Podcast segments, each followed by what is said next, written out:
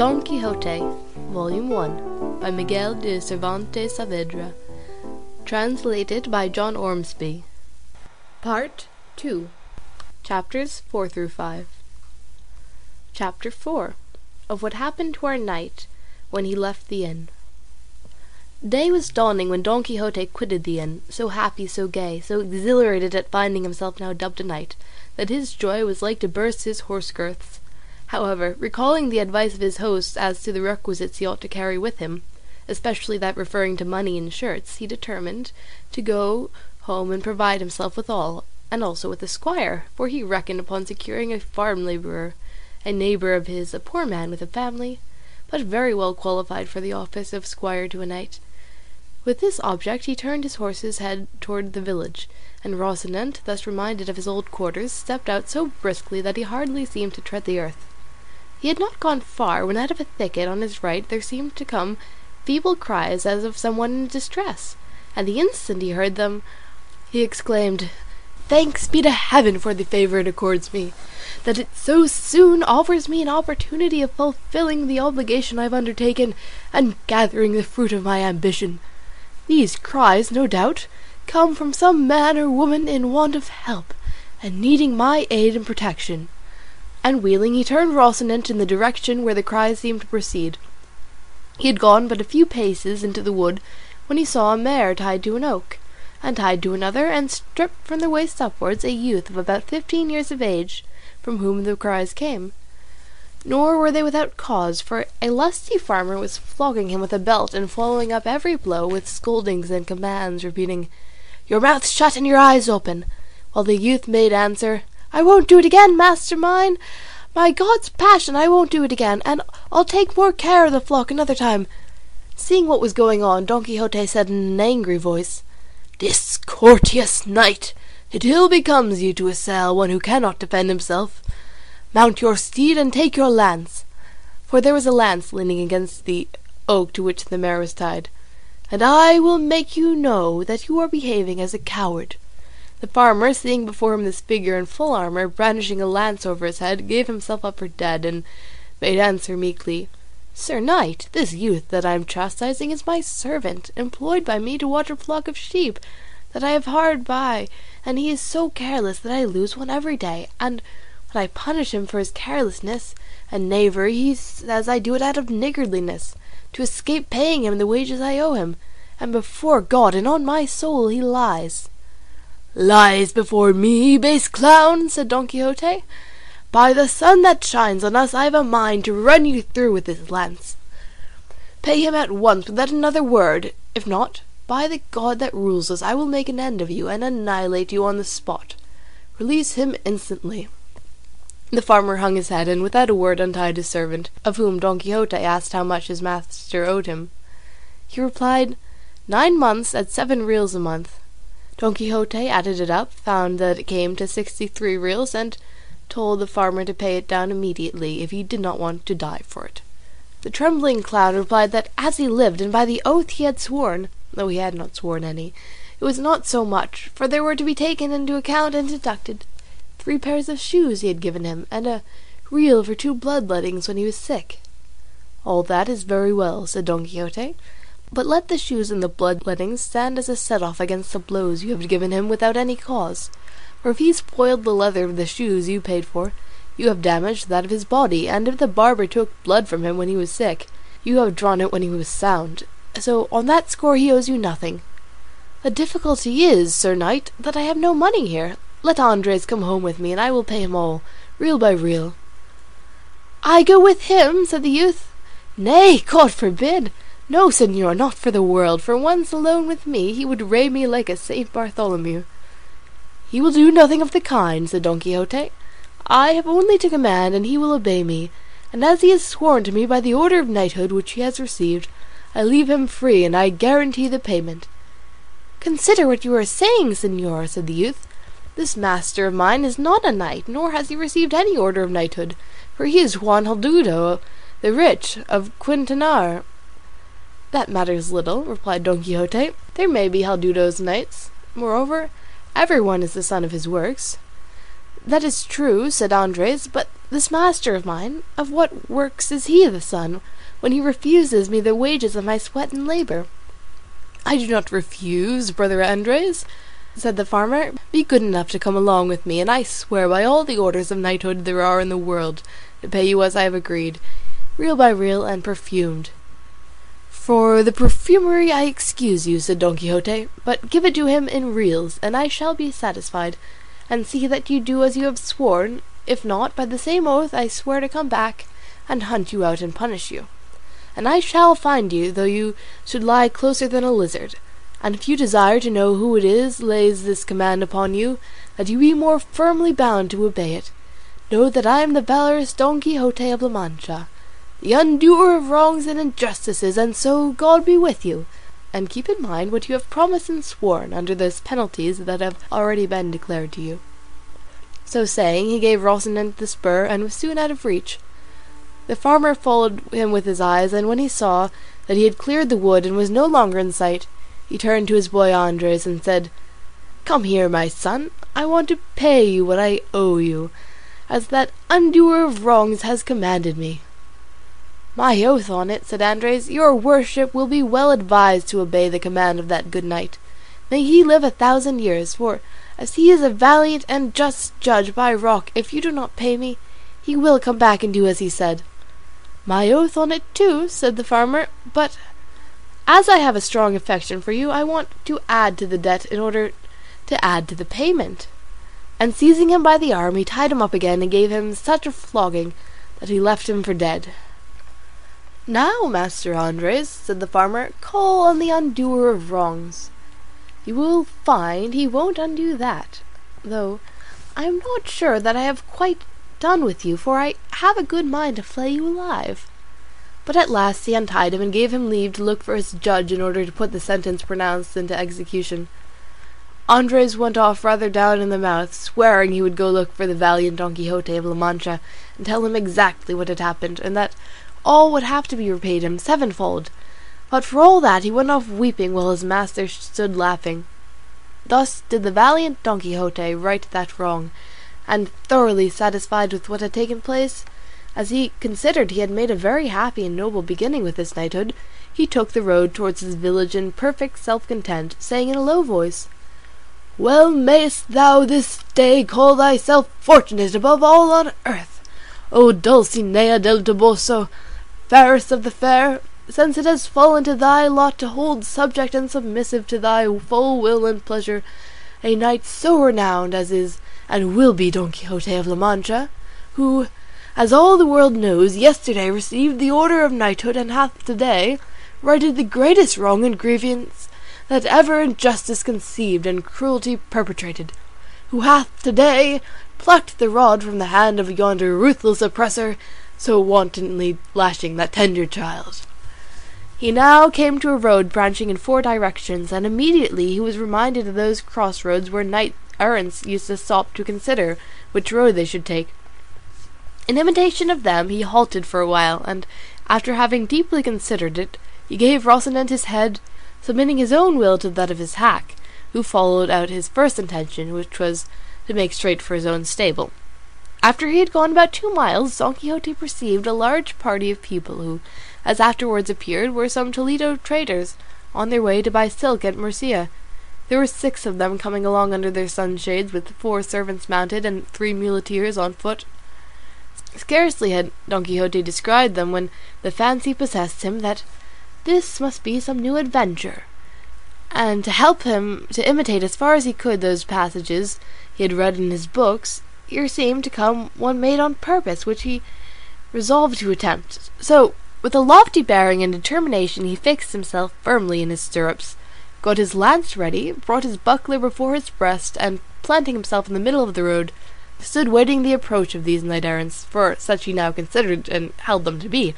And when they had come near enough to see and hear, he exclaimed with a haughty gesture, All the world stand, unless all the world confess, that in all the world there is no maiden fairer than the Empress of La Mancha, the peerless Dulcinea del Toboso.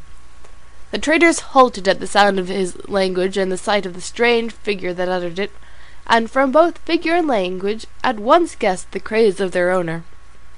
They wished, however, to learn quietly what was the object of this confession that was demanded of them, and one of them, who was rather fond of a joke, and was very sharp witted, said to him, Sir Knight, we do not know who this good lady is that you speak of. Show her to us, for if she be of such beauty as you suggest, with all our hearts and without any pressure, we will confess the truth that is on your part required of us. If I were to show her to you, replied Don Quixote, what merit would you have in confessing a truth so manifest? The essential point is that without seeing her you must believe, confess, affirm, swear, and defend it. Else ye have to do with me in battle ill conditioned, arrogant rabble that ye are, and come ye on one by one as the order of knighthood requires, or all together as is the custom and vile usage of your breed.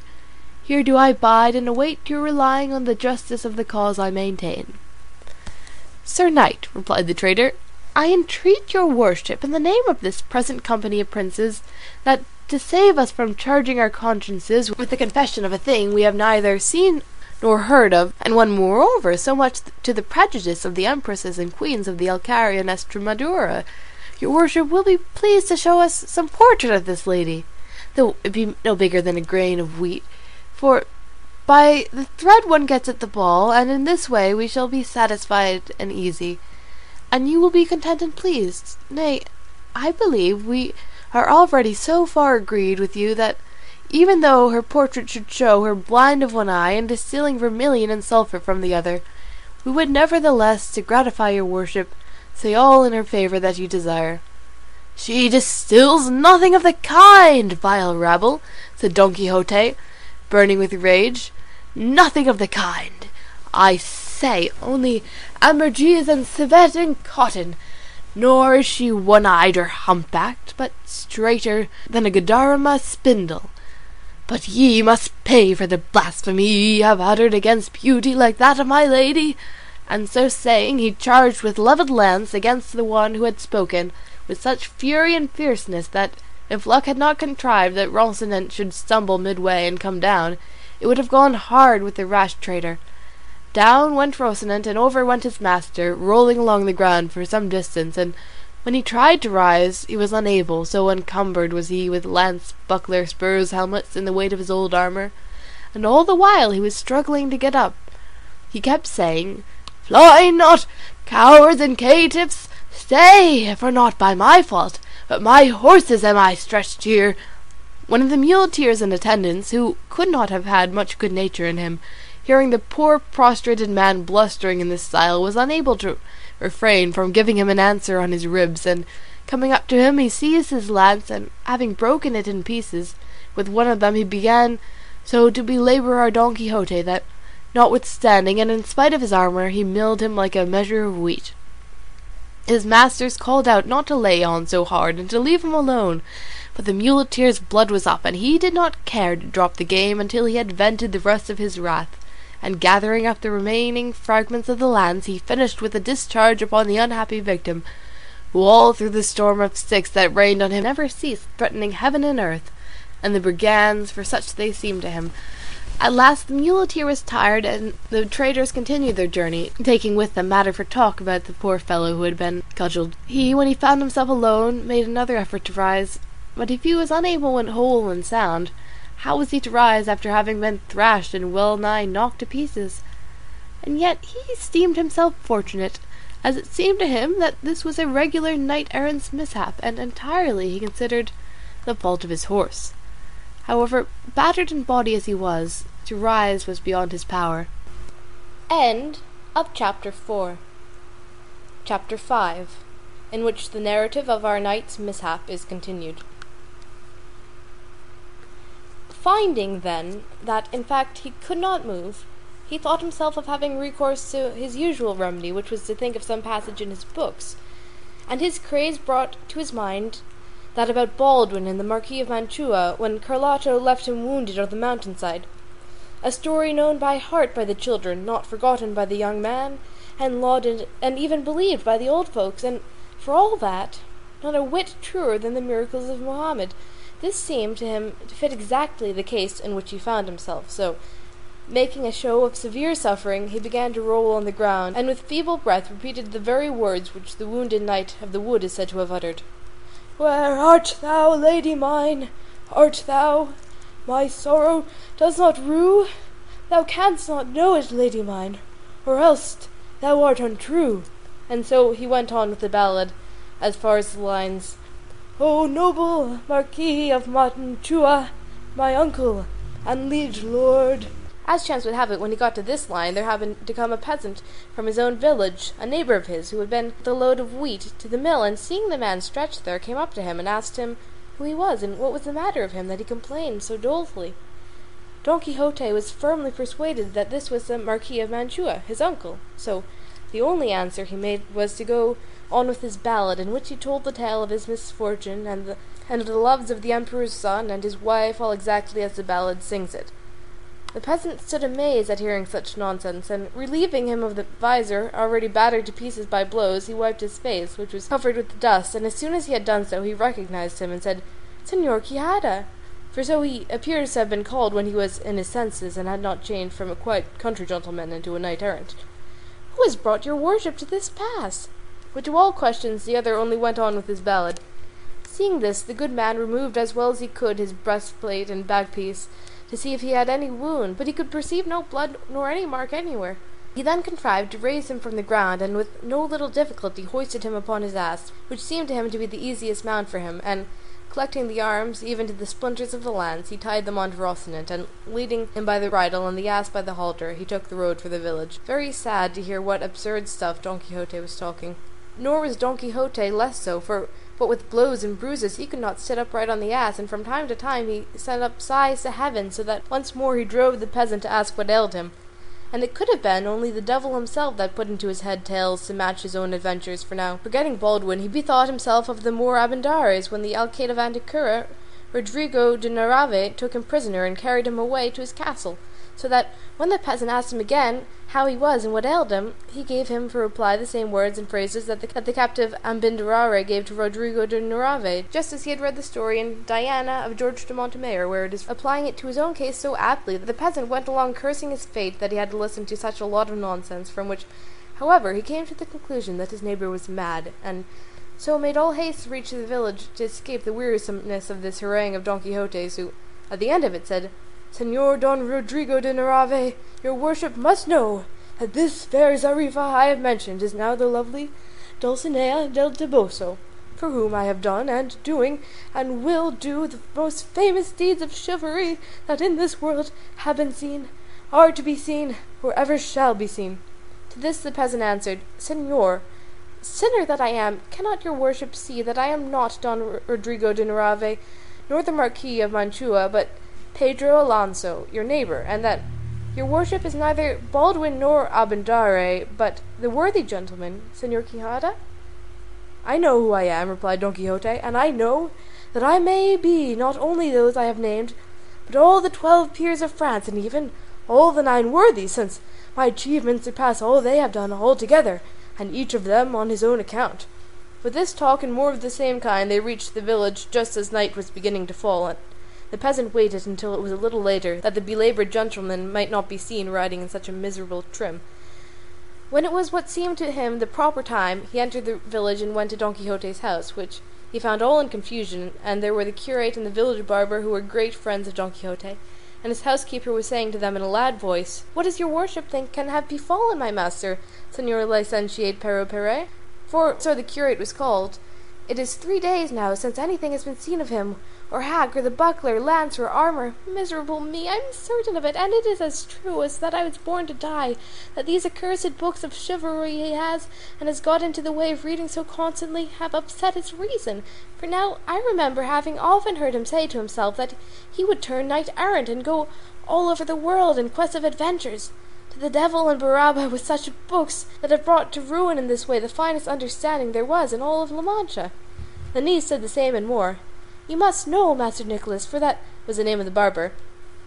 It was often my uncle's way to stay two days and nights together poring over those unholy books of misadventures, for which he would fling the book away and snatch up his sword and fall to slashing the walls and when he was tired out, he would say he had killed four giants, like four towers, and the sweat that flowed from him when he was weary, he said, was the blood of the wounds he had received in battle, and then he would drink a great jug of cold water and become calm and quiet, saying that this water was a most precious potion which the sage Esquife, a great magician and friend of his, had brought him. But I take all the blame upon myself for never having told you of my uncle's vagaries, that you might put a stop to them before things had come to pass, and burn all these accursed books, for he has a great number, that richly deserve to be burned like heretics. So say I too, said the curate, but my faith tomorrow shall not pass without public judgment upon them, and may they be condemned to the flames, lest they lead those that read to behave as my good friend seems to have behaved. All this the peasant heard, and from it he understood what was the matter with his neighbour. So he began calling aloud, Open, your worships, to Señor Baldwin and to Señor the Marquis of Mantua, who comes badly wounded, and to Señora Abindarraez the Moor, whom the valiant Rodrigo de Narvaez, the Alcaide of Antequera, brings captive. At these words they hurried out, and when they recognized their friend, master, and uncle, who had not yet dismounted from the ass because he could not, they ran to embrace him. Hold, said he, for I am badly wounded through my horse's fault. Carry me to bed, and if possible send for the wise Urganda to cure and see to my wounds. See there, plague on it, said the housekeeper at this. Did not my heart tell the truth as to which foot my master went lame of? To bed with your worship at once, and we will contrive to cure you here without fetching that Urganda. I a curse, I say once more, and a hundred times more, on those books of chivalry that have brought your worship to such a pass. They carried him to bed at once, and after searching for his wounds could find none, but he said they were all bruises from having had a severe fall with his horse Rocinante when in combat with ten giants, the biggest and the boldest to be found on the earth. So, so, said the curate, are there are there giants in the dance? By the sign of the cross I will burn them tomorrow before the day over. They put a host of questions to Don Quixote, but his only answer to all was, Give him something to eat, and leave him to sleep, for that was what he needed most. They did so, and the curate questioned the peasant at great length as to how he found Don Quixote. He told him, and the nonsense he had talked when found, and on the way home, all which made the licentiate the more eager to do what he did the next day, which was to summon his friend the barber, Master Nicholas, and go with him to Don Quixote's house. End of chapter 5